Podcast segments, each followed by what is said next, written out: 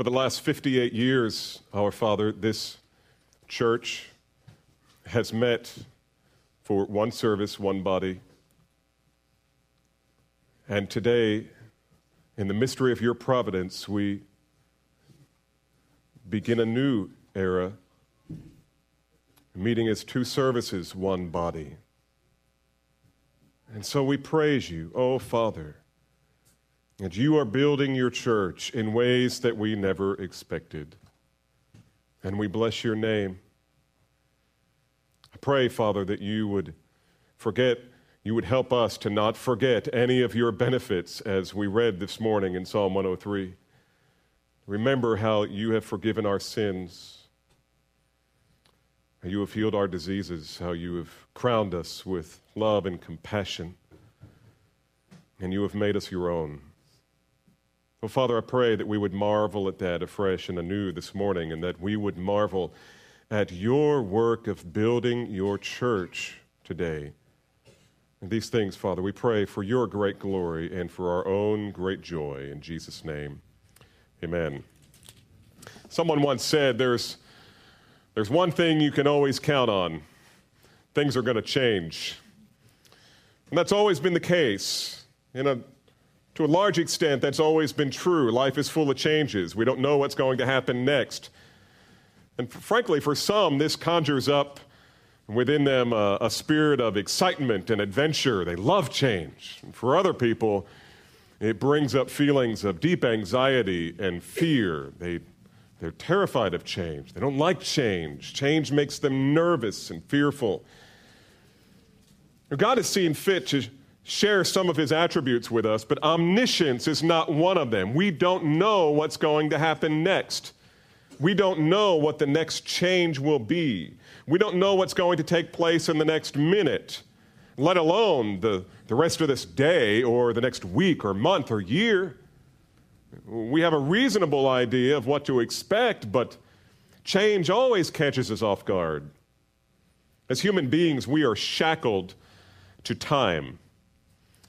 We have to live in time, second by second, moment by moment, hour by hour, day by day.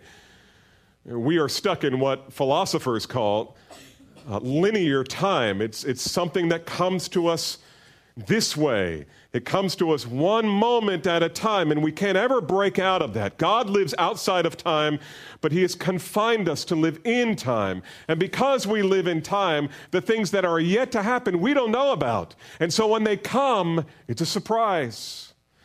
It's either a joyful surprise or it's an unjoyful surprise maybe a tragic surprise. We just never know. The next phone call may bring news of joy. The next envelope we tear open may be news of tragedy. Or we never know. We just never know. And that's the way it's always been. And frankly, how it will always be. And so we shouldn't be terribly surprised when change happens.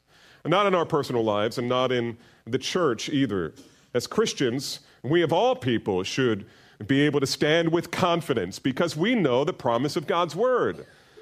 Romans 8, 28, God causes all things to work together for good to those who love God and to those who are the called according to his purpose. And so, when faced with unexpected change, the believer rests in the sovereignty of God because we understand that He rules every event in our lives with infinite power and infinite wisdom and infinite love. Do you believe that? That's the rock of our hope. I mean, when the storm winds blow and change comes in, in a negative way, um, that's the ballast in our ship.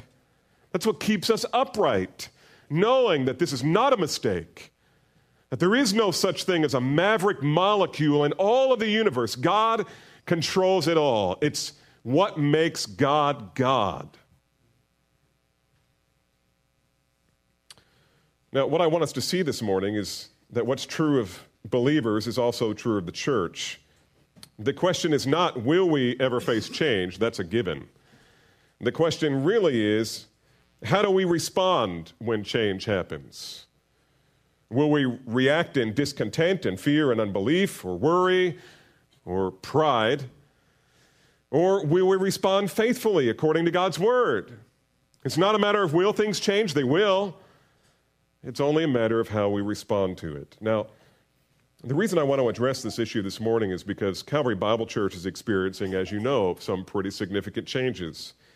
And to be perfectly honest, I never thought our little church would ever face the need to have two, two worship services.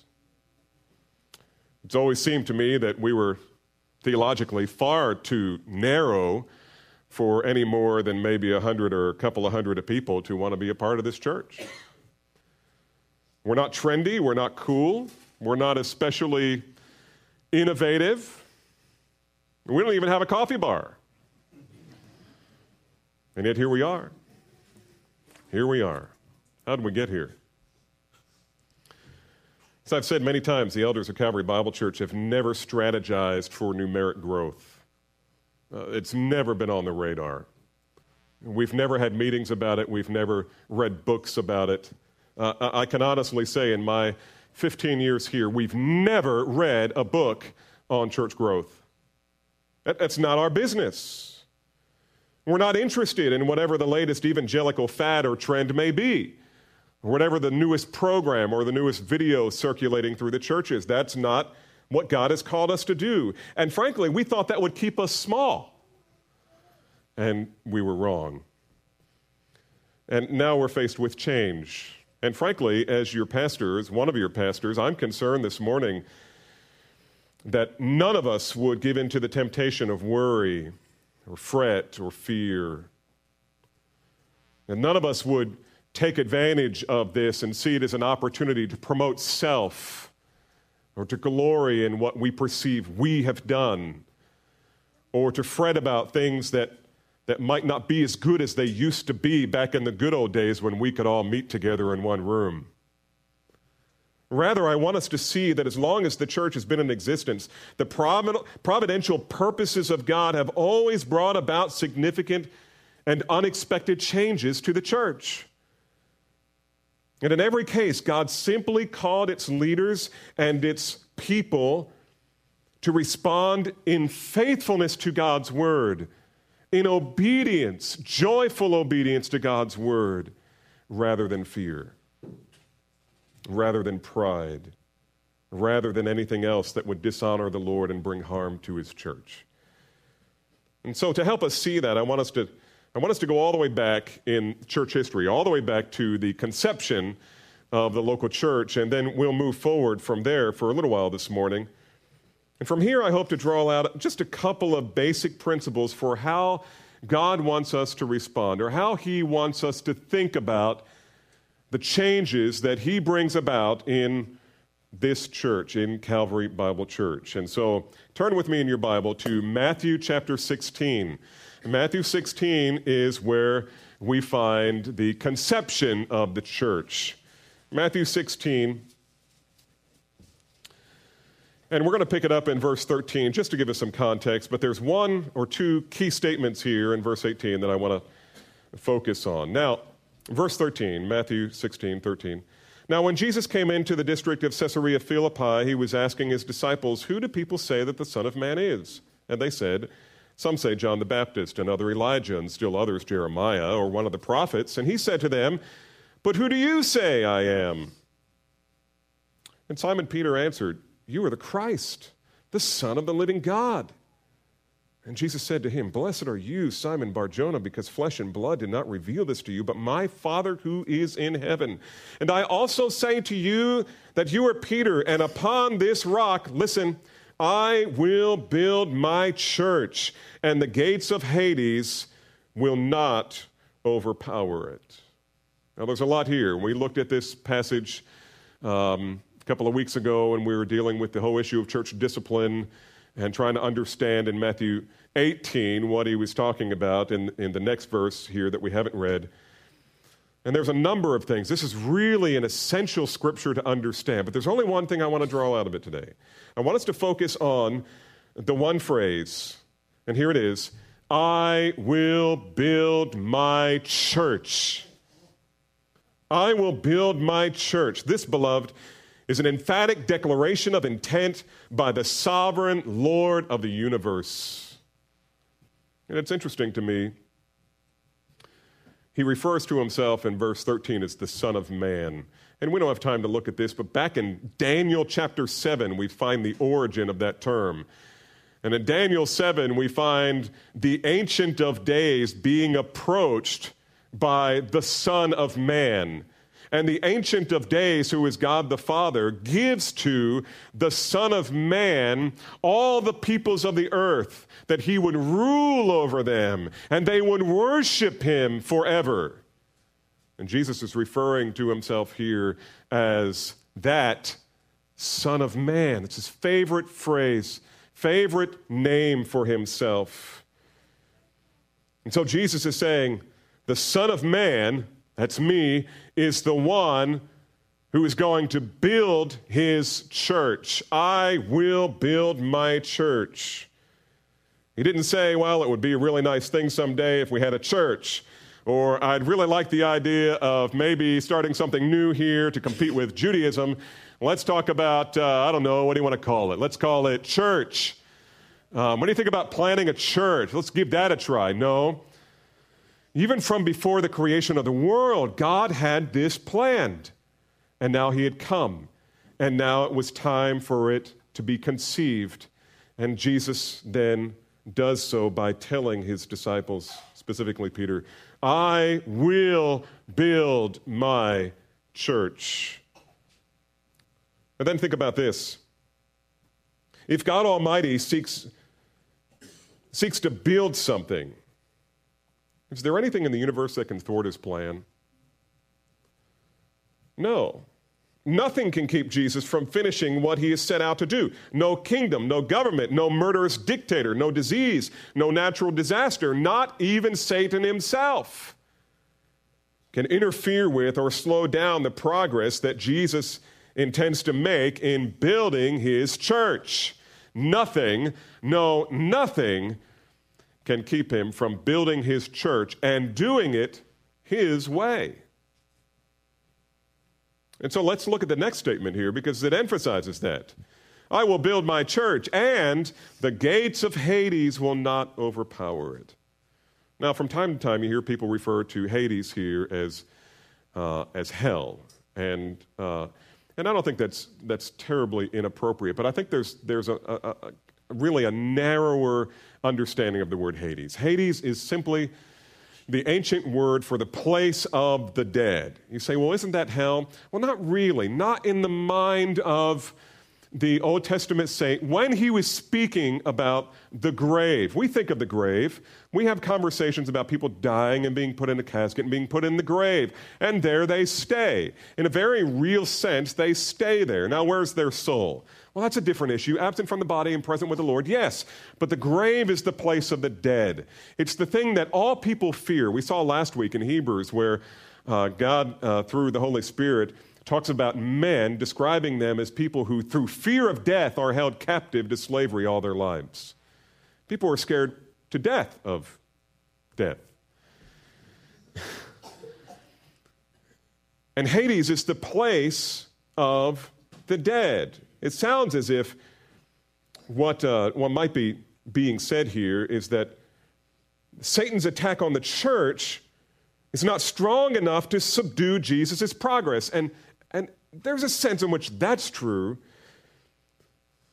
But really, I think more precisely what Jesus is saying is that not even death itself, not even death can subdue what Jesus set out to do. And that in two senses kill me, and I will still build my church. Secondly, Satan, you kill as many of my people as you want. It'll never, ever thwart my purposes to build my church. Not even death, not my death, not the death of any of my people, not the death of many, many of our people, not even genocide, is going to keep me from building my church. And the gates of hell cannot stand against it. It's as if Jesus is saying, Look, here's how it works. one of my people dies, death seems to have gripped them. And yet, I, by the power of the resurrection, smash the gates of death and take my people captive back to their home with the Father. That's what he's saying. And this is an amazingly encouraging truth. When all is said and done, this is the bedrock of every faithful pastor. It's the bedrock confidence of every man who seeks to be faithful as a pastor in God's church. Jesus said, I will build my church. I will build my church. I will build my church. And so the ultimate responsibility for the success of God's plan rides squarely on the shoulders of Jesus Christ, not me, not the elders. Whether it grows or whether it shrinks, whether it, it in, in, uh, encounters prosperity and acceptance in the community, or whether it's attacked and destroyed by the ruling powers in the community. We have no control over that. That's not our business. And when we get in there and start trying to manipulate it through unbiblical tactics, we get in trouble. Not that it would interfere with Christ building his church, but because it's unfaithfulness on our part as pastors. We're not called to make the church grow. We're called to obey the Lord no matter what the circumstances he sovereignly allows in this life and for his people. And if we're preaching the Word of God and doing our best to bring about uh, truth, bring truth to bear from the Word of God on the souls of men, then we don't have to worry about the apparent success or the apparent failure of the local church in any kind of particular setting because we know if I'm being faithful to proclaim the word of, word of truth, whether people like it or not, Jesus is going to build his church. I mean, think about the Old Testament. Think about Isaiah. He got called into the ministry, and the Lord said, Here's what you're to do preach to people whose ears will not hear and whose hearts will not receive the word that I am giving you to proclaim. And he says, How long, O Lord? I mean, how long do you want me to do that? That seems fruitless. And he said the same thing to Ezekiel You proclaim my truth, and nobody's going to listen to you. Really? I mean, that doesn't sound like a plan for church growth. Frankly, I, because of this, because of our understanding of Jesus building his church, I mean, this view really impacts a lot of what we do around here. Every few years, someone comes out with a, a book that says if we don't reinvent how the church is, uh, how we're doing church, how we're leading church, how church is going on, in this century, then uh, it's going to be extinct in 20 years. Uh, and that's, that's a great idea if you're trying to sell books. But if you believe Jesus' promise, I will build my church and the gates of Hades will not overpower it, then that's nonsense. That is utter nonsense that is trying to move the hearts of pastors with an unbiblical agenda to get them to do something God never intended for pastors and churches to do. It's totally man centered rather than God centered. And frankly, I know that the new thing in churches today is to have what's called a growth pastor. And frankly, I don't think there should be such a position in any biblical church. And here's why that position is already filled. Jesus is the growth pastor. He's the one in charge of whether or not the church grows, or whether it shrinks, or whether the pros- people prosper, or whether they're killed. And pastors are simply the joyful slaves of the Lord of the church. Our job is simply to proclaim the word of God and minister it at every opportunity. But his job is to empower that word for the advancement of the church according to God's sovereign plan. And so we can rest, we can rest knowing that the progress of the church is under Christ's control. It's under Christ's control. He is building his church. And so that's number one. And principle number two is this Christ's plan for the church, his plans for the church are often different than ours. Christ's plans for the church are often quite different than ours. As Lord of the church, Jesus has the right to do whatever he wants without any consultation from me or from the elders of this church. Uh, we are not the lords of Calvary Bible Church. We are the slaves of Calvary Bible Church. Jesus Christ is Lord. He wants to do what he wants to do. He intends to do from before the foundation of the world what he intends to do. And he's not going to consult us about it. So let's look at a great example of this in Acts chapter 2. So we've seen now the conception of the church. Let's look at the birth of the church in Acts chapter 2. So Matthew, Mark, Luke, John, there we go. There's Acts. Actually, we're going to look at Acts chapter 1 first, but Acts 2 is crucial here. Acts 2, Jesus has already been crucified, risen again. He hung around for 40 days, making appearances now and again so that there could be no doubt that he'd risen from the dead. He also had instructions for uh, the disciples about how they were to proceed, what they were to do, what they were to refrain from doing.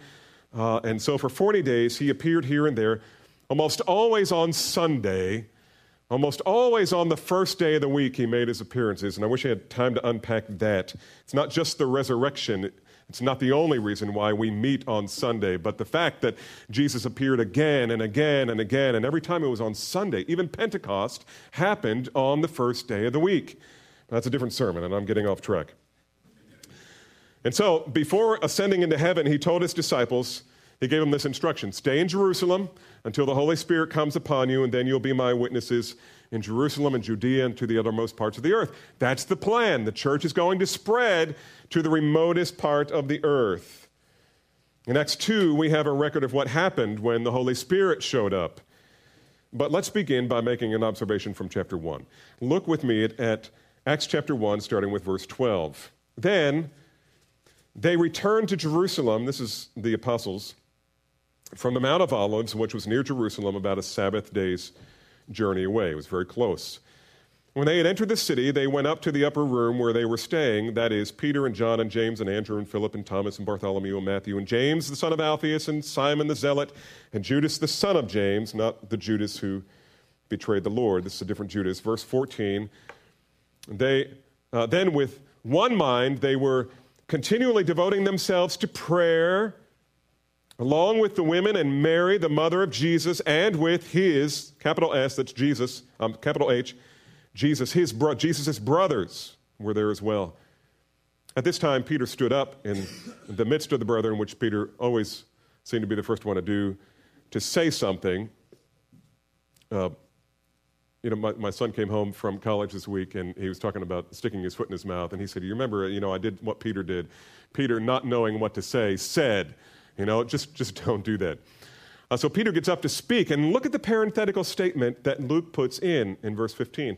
A gathering of about 120 persons were together. Now, let's observe carefully here. Acts chapter 1, the church, all of it. This is everybody. This is the whole universal church at this time. Everyone who was in the church consisted of how many people? 120. And you know what's really interesting about that? I want you to take, uh, especially you people who don't uh, even recognize that there are people sitting behind you, I want you to turn around and, and look. I want you to see how many people are here. Now, we don't normally ask, uh, ask people, yeah, you people in the back row are looking like there's nobody back there. Um, we don't normally count. Again, we think that's, that's the Lord's business, unless it's strategic, unless we just feel like we got to know because we're running out of room or uh, uh, we're planning something, some event.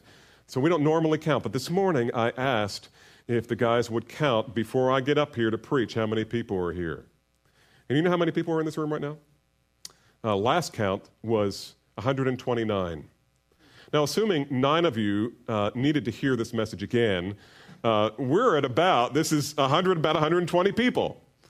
So, I mean, look around. This is how many people were crammed into that upper room. Let's just take everybody down the hall and get into fellowship hall and have some really close fellowship, and we'll get an idea of how many people and what it was like to be a part of the church. The church. The only one that existed. There was only one, and they were 120 people strong, or weak, as the case may be. Now, most of us would probably agree that 120 people is a fairly manageable number. I mean, a church with 120 people can be pretty comfortable. You got 120 people in your church. and We know what it's like. Everybody knows everyone else's name, everyone knows everyone else's business. I mean, we love to be together. When one person is sick, we all move in to help. When one person rejoices, we all rejoice. When someone grieves, we all grieve. It's like a warm and wonderful extended family, and that's good. We like that. And you have liked that, those of you who have been around for a while, for a lot of years. Because for a lot of years, that's exactly what Calvary was. It's exactly what our church was like. We've always referred to Calvary uh, as uh, uh, the Calvary family because that's what we have enjoyed since we've been together. It's always been a pretty fairly small church. And many of our children were born in this church. Some of our children will marry in this church. Having 120 people makes for some really sweet fellowship and some really long term and deep relationships. It's wonderful.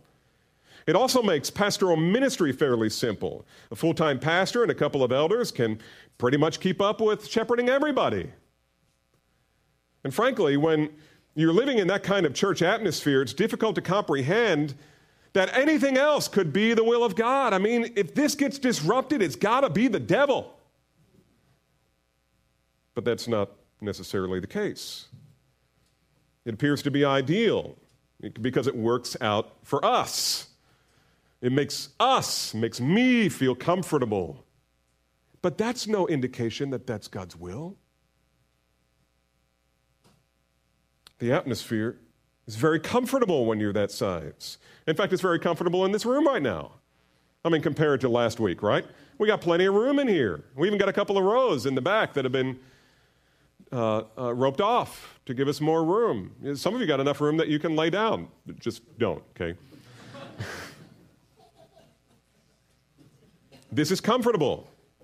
But you know, we get everybody Everybody in this church and bring them back. I mean, just, just the people who are always here.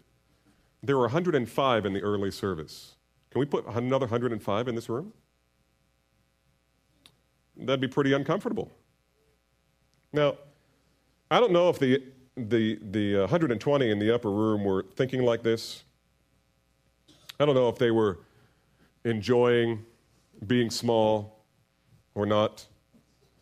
Uh, considering the fact that he talks about uh, continually devoting themselves to prayer. They're probably singing too, because that started even from the very beginning. We know that they were certainly enjoying some serious kumbaya time, right? This was good.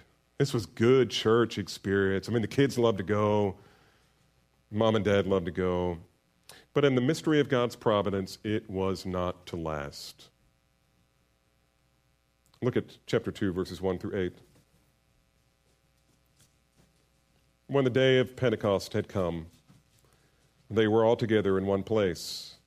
And suddenly there came from heaven a noise like a violent rushing wind, and it filled the whole house where they were sitting.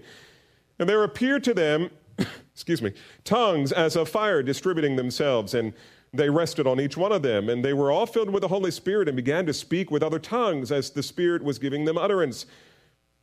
Now there were Jews living in Jerusalem, devout men from every nation under heaven, and when this sound occurred, the crowd came together and were bewildered because each one of them was hearing them speak in his own language. And they were amazed and astonished, saying, Why are not all of these who are speaking Galileans? And how is it that each hear, we each hear them in our own language to which we were born? And then he lists a whole list of regions and places, uh, the Parthians and Medes and Elamites and et cetera, et cetera, from Mesopotamia and, and from all over the place. These people were hearing the apostles proclaim the glory of God in their own language. And it was amazing.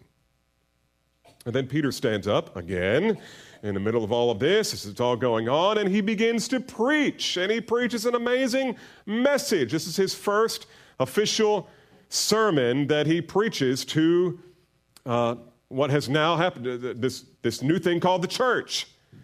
And so he stands up and he preaches, and we don't have time to read the whole sermon. His sermons were like mine, long. And, uh, but we'll pick up in verse 22, okay? Men of Israel, listen to these words Jesus the Nazarene, a man attested to you by God with miracles and wonders and signs, which God performed through him in your midst, just as you yourselves know. This man delivered over by the predetermined plan and foreknowledge of God, you now to a cross by the hands of godless men and put him to death. But God raised him up again putting an end to the agony of death, since it was impossible for him to be held by its power. That's the message. That's the message. The Messiah has come, and you killed him. I mean, it had only been 40 days since that happened. These people were all a part of it. They were the ones that, in the mystery of God's providence, or as Peter says it here, um, according to the predetermined plan and foreknowledge of God, you put him to death through the hands of godless men. And by the way, all of those words before verse 22, going all the way back to 17, printed in a different typeface. That's all a quotation out of the Old Testament. And Peter was simply preaching from the scriptures and explaining the meaning and how it applied to them at that moment. And that's the role of every pastor. Now, normally, when someone like myself preaches, the results are varied. Some people are blessed, some are convicted of sin, some are motivated to do something great, and some just get a nap. But notice what God did to the church as a result of this sermon. Pick up in verse 36. Therefore, let all the house of Israel know for certain that God has made him both Lord and Christ. That's Messiah. This Jesus, whom you crucified. Now, when they heard this, they were pierced to the heart. And they said to Peter and to the rest of the apostles, Brethren, what shall we do? And Peter said to them, Repent, each of you, and be baptized in the name of Jesus Christ for the forgiveness of your sins, and you will receive the gift of the Holy Spirit.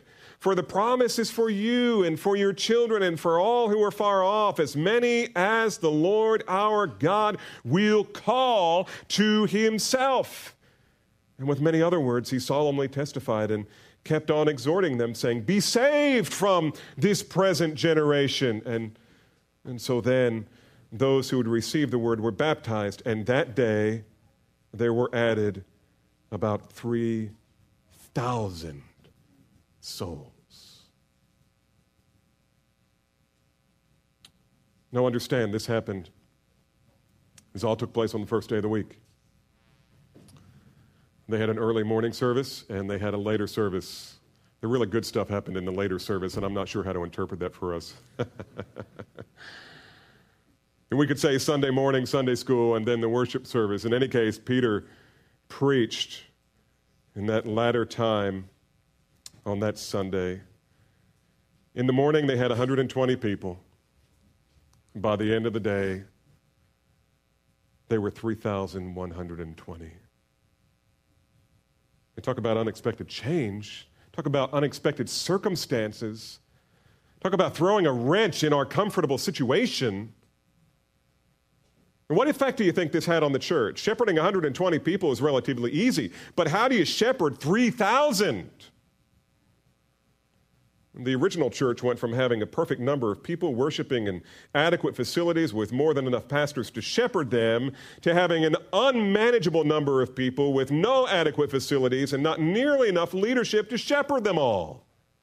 Now, what do you do? It wasn't neat, it wasn't clean anymore, it didn't feel like the paradigm of the model church. All of a sudden, their comfortable little church family it was faced with unimaginable responsibility. How do we meet for worship? How do we feed everyone? What about childcare? What about children's church? What about parking? How do we serve the Lord's Supper to this group? How do we disciple all of these people or baptize them or even pray for them? There's only 12 of us, 11. And beyond all that, we're definitely going to have to do something about the bathroom situation. That's been a big deal for us in planning, you know, what if we build? What, what's the big thing that's going to happen around here? And consistently people have counseled us, got to get better bathrooms, got to get better bathrooms. Listen, we only have 300 people. Imagine 3,120. Do you see, beloved, on the day of Pentecost, Jesus was building his church. He didn't ask anybody's permission, he didn't ask anybody's counsel. He didn't, he didn't consult us about which would be the easiest way to do it. He had a sovereign purpose. And he was going to, going to carry it out his way according to the unlimited, infinite recesses of his own holy will. And though it was wonderful, it was also very difficult. And it was about to become even more complicated. Acts chapter 4. All this is happening. Peter gets arrested. Peter and John actually get arrested. It's easy to hide from the hostile authorities when there's only 120 of you and you can fit into a small room. But now there's more than 3,000, and the only way to preach to such a group is to do it outside in public where everyone can hear. And they would often do it mostly in the temple courtyard at Solomon's porch. They were preaching the very message that the Jewish authorities were afraid of. You remember when they went to Pilate, uh, they said after Jesus' death, listen, that deceiver said after three days he would rise again. So give us a guard, seal the tomb, put the guard in front of it to make sure the disciples don't come and steal the body. I think behind all of that, I was reading, um, I was reading Boice this week, and Boice was pointing out there was more to this than these guys trying to protect the body from the disciples. They saw everything Jesus did, and they were afraid he might have been telling the truth. And so they were going to do everything in their power to keep him. I mean, uh, that's the only explanation for how they dealt with the guards later. The, the silly thing, the silly excuse they came up with, and paying the guards who should have been killed for fail, falling down on the job. I mean, these guys were afraid that Jesus might do what he said he was going to do. And he did. And he was afraid that his, his people would begin proclaiming that Jesus was the fulfillment of the resurrection, so that everyone in church history who looked forward to eternal life, what they called the resurrection that we talked about last week, all of it was fulfilled in Jesus Christ as he proved when he raised from the dead. They were scared to death that they'd start preaching that and have the resurrection to back it up. And that's exactly what was happening. Their worst nightmare was coming true. And so look at chapter 4, verses 1 through 4. As they were speaking to the people, the priests and the cap- captain of the temple guard and the Sadducees came up to them, being greatly disturbed because they were teaching the people and proclaiming in Jesus the resurrection from the dead. And they laid hands on them and put them in jail until the next day, for it was already evening. But many of those who had heard the message believed, and the number of men came to about what? 5,000. The number of what? Men. Uh, this is the way they counted back then. They counted the men. But, you know, you, you got to think okay, uh, a real church situation, we don't just have men show up. I mean, just look around. How many children are here? How many wives? So 5,000 men, plus Many of them must have had wives and children. What are we talking about? 10,000, 15,000, 20,000 people now? And they're all in Jerusalem. And by the way, the, the court of the Gentiles there around the temple proper was big enough to handle those kinds of crowds. And it got really crowded. And for these Jewish leaders, it got really scary. And they were afraid of the people, and so they didn't harm Peter and John they just warned them. Look at verses 17 and 18, chapter 4. But so that it will not spread any further among the people, let us warn them to speak no longer to any man in this name, Jesus. Verse 18 And when they had summoned them, they commanded them not to speak or teach at all in the name of Jesus. This is serious. The appointed authorities have now ordered them to stop preaching, what would you do? What do you do when you're down witnessing and you know you have every legal right to tell people about Jesus? And the authorities come and say, Stop. Hmm. I don't want to be too controversial here, but let me just show you what Jesus, what uh, Peter said to them, verses 19 and 20. But Peter and John answered and said to them, Whether it is right in the sight of God to give heed to you rather than to God, you be the judge. You're the priests, right? For we cannot stop speaking about what we have seen and heard.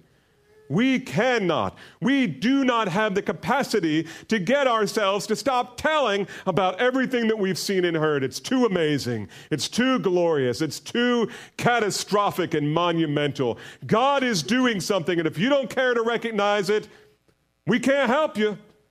But we must speak even to our own peril.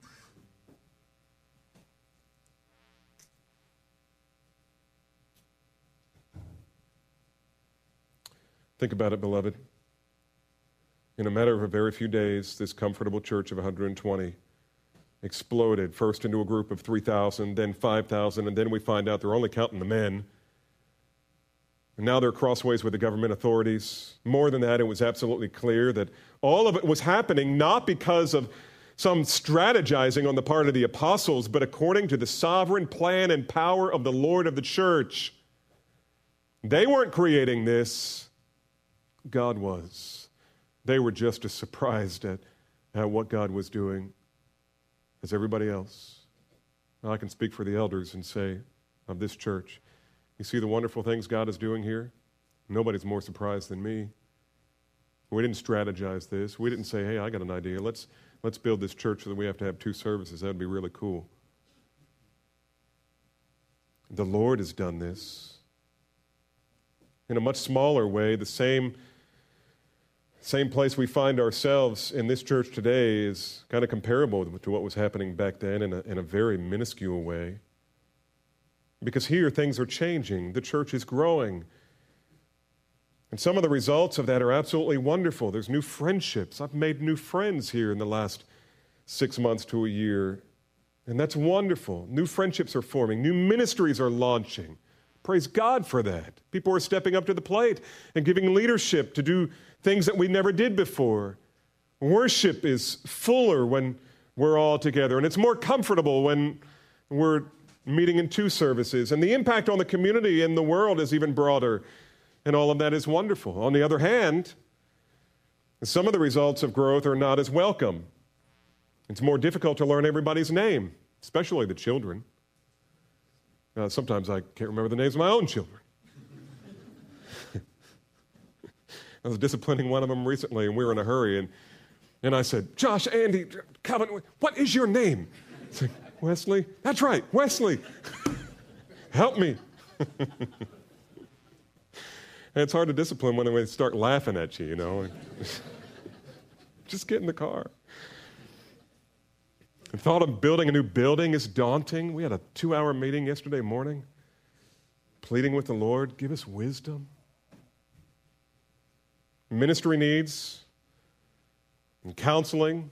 I mean, sometimes it seems overwhelming. We got more people, and that means, uh, I mean, more people is equals more sinners equals more problems, and and God's word speaks to all of those problems.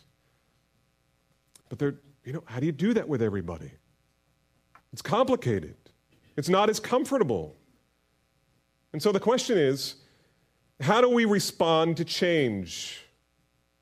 We're confident that the changes that have taken place here have come by the sovereign rule of the Lord of the church. He's building his church. And part of the result of that is our little church has grown. The only question is how do we respond to it? More importantly, how does God want us to respond to it? How does He want us to respond to it? Well, I think we're supposed to respond the same way the people in and the very first church responded. They turned to the Word of God. Look at verses 23 through 26. When they had been released, this is still Peter and John, they went to their own, and the, the phrase, com, the word companions is added here. When they went to their own people, they went to their friends, they went to the church and reported all that the chief priests and the elders had said to them. And when they heard this, that is, when the church heard this, they lifted up their voices to God with one accord and said, Now watch this worship. Oh Lord, it is you who made the heavens and the earth. What does that have to do with these guys being persecuted? You have made the heavens and the earth and the sea and all that is in them, who by the Holy Spirit, through the mouth of, your, of our father David, your servant, you said, why did the Gentiles rage and the peoples devise futile things? The kings of the earth took their stand, and the rulers were gathered together against the Lord and against his Christ. For truly in this city there were gathered together against your holy servant Jesus, whom you anointed, both Herod and Pontius Pilate, along with the Gentiles and the peoples of Israel, to do, watch this, whatever your hand and your purpose predestined to occur. God, you did this. You are doing all of this. How can we respond except to go back to your word and say, God, in your word, show us how to interpret what you're doing and help us to respond to it in a way that brings pleasure to you. We exist. We exist to please you. We find our joy in pleasing you. And they simply went back to the word of God and said, this is what the Word of God says about this situation. And it led them to worship. It drove them to worship.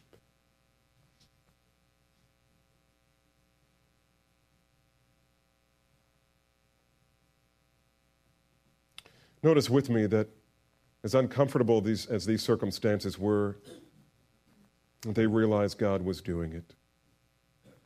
And so they worshiped. And more than that, his word revealed that God himself had sovereignly directed every detail of redemptive history. According to the plan that he had revealed to David, he goes all the way back to David. Lord, you said this was going to happen. This is exactly what your word told us would come. And the result of all of this was tremendous. The believers recognized that God was blessing them in extraordinary ways, so they didn't care about any of the discomfort that came along the way. They were just amazed that God allowed them to participate in what He was doing.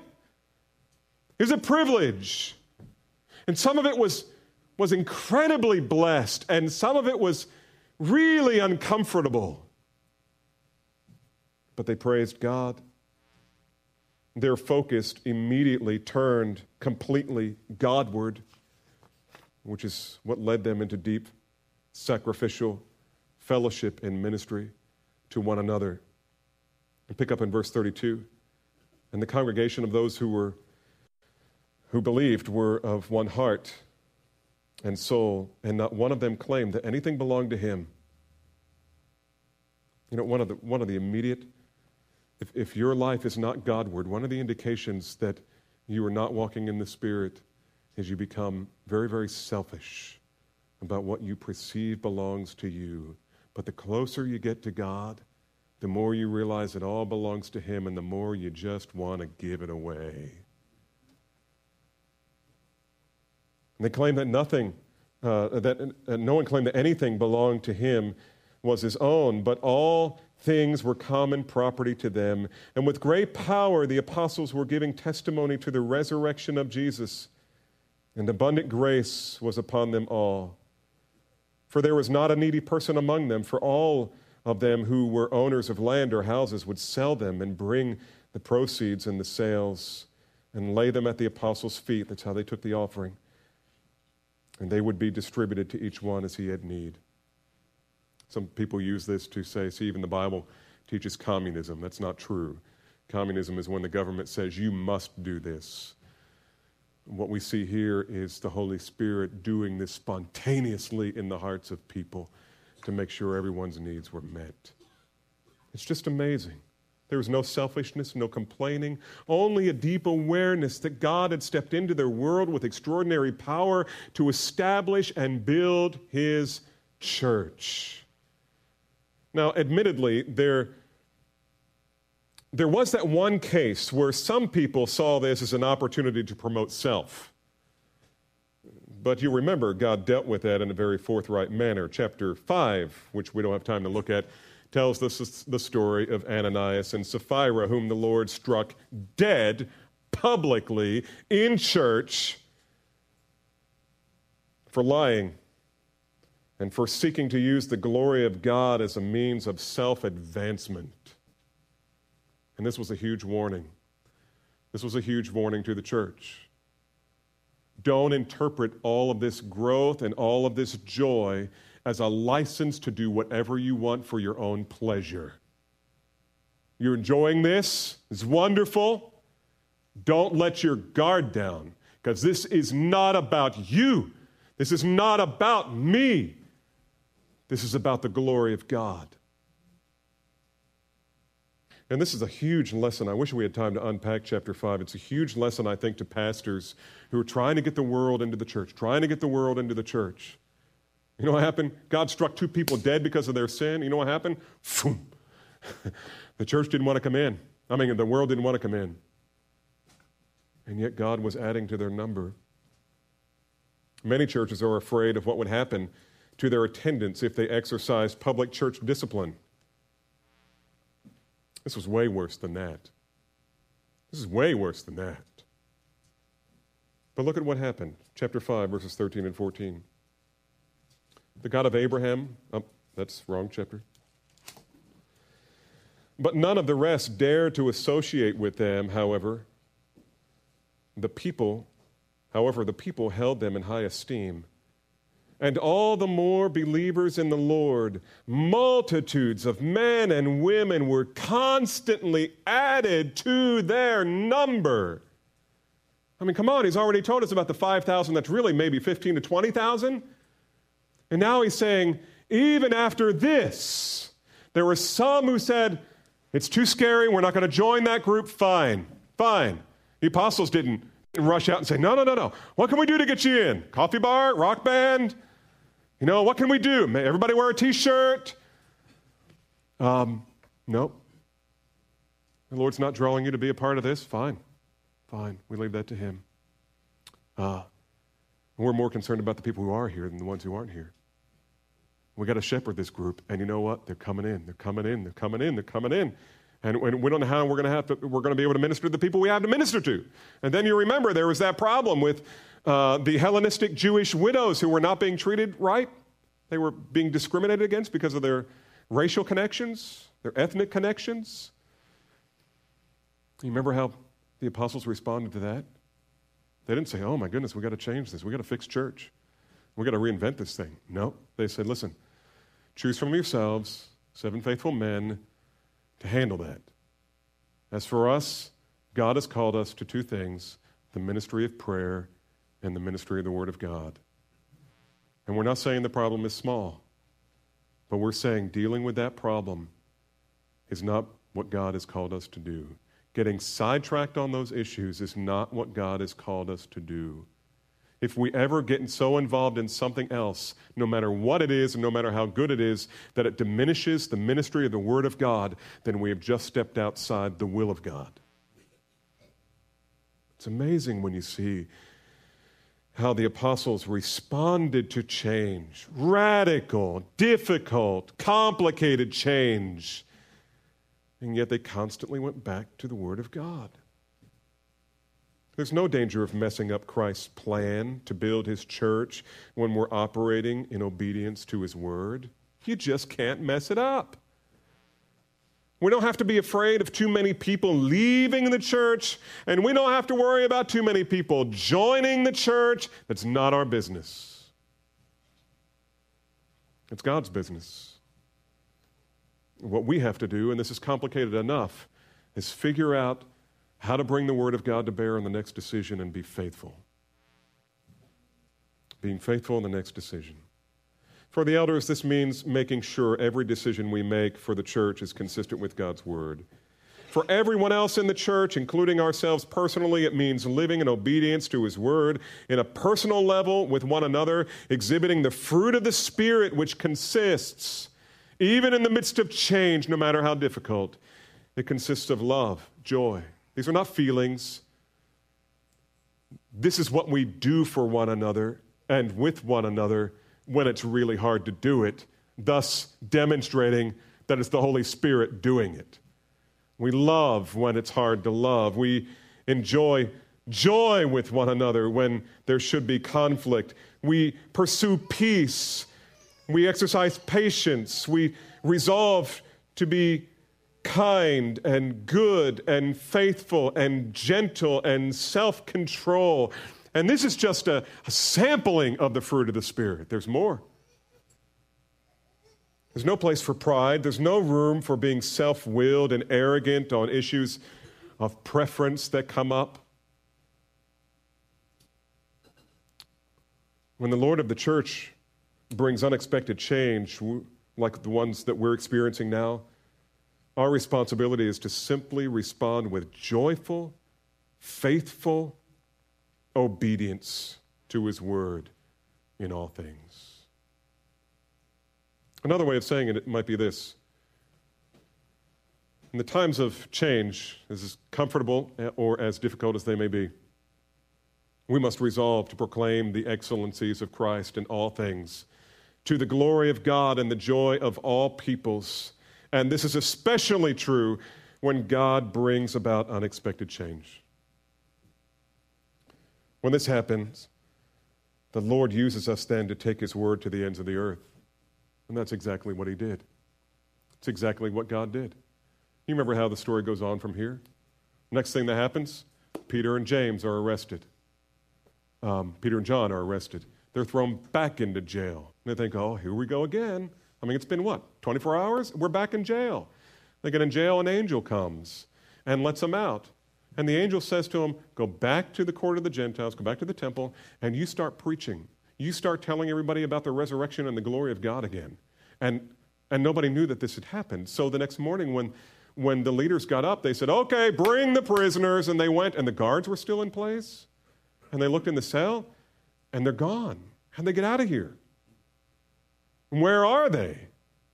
And somebody came in and said, They're at the temple preaching again. And they go and they, they arrest them.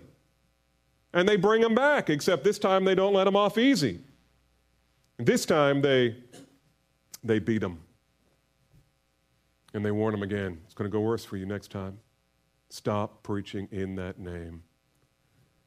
And the text says simply this that they were glad because the Lord had counted them worthy to suffer shame for Christ's name. He don't pick up and quit. And then what happens next? Chapter 7. Stephen is martyred, killed. A little change. Atmosphere is becoming a little more hostile. And there's a new figure on the scene. He's really not new. He was probably there in Jesus' trial a young man, up, a young upstart who is way into his early career of being a great young leader among the Pharisees by the name of Saul of Tarsus. And he's ravaging homes, throwing men and women into, into jail. He was there holding the coats of those who were stoning Stephen to death. And what does God do? God doesn't I'm not intimidated by that. I'll just wait until he's on the road to Damascus. Bam! And now he's mine. And now he's the most powerful of the apostles in his ministry to the Gentiles. You see, Jesus said, I will build my church. And not Saul or the Sanhedrin or dictators or persecution or nakedness or famine or sword, none of that can interfere with my sovereign purpose to build my church. And all along the way, there's going to be changes. You know what happened? After Stephen was killed, the church scattered. And you think, oh my goodness, where's everybody going? They're leaving. Don't leave. Don't leave. We got a good thing going here. We can take over Jerusalem. No, fear gripped them and they spread. They went all they all went back home. You say, well, how do we interpret that? Matthew 11, 28.